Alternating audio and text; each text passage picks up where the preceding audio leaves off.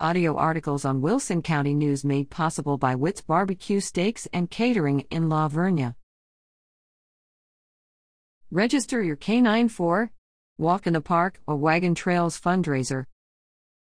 All fun loving canines and their owners are invited to trot on over to It's a Walk in the Park, a fundraiser benefiting the development of Wagon Trails Dog Park, on Saturday, February 13th at 9 a.m. in the La Vernia City Park. Pups can compete for bragging rights with $1 contests like Dead Dog, Musical Paws, Hoop Jumps, and more, as well as $1 relays, including Hot Bones, Over Wagger, Under Wagger, and more. After enjoying a walk, the event will culminate with a doggy jamboree. There will even be a puppuccino licking contest for a modest $5 entry fee.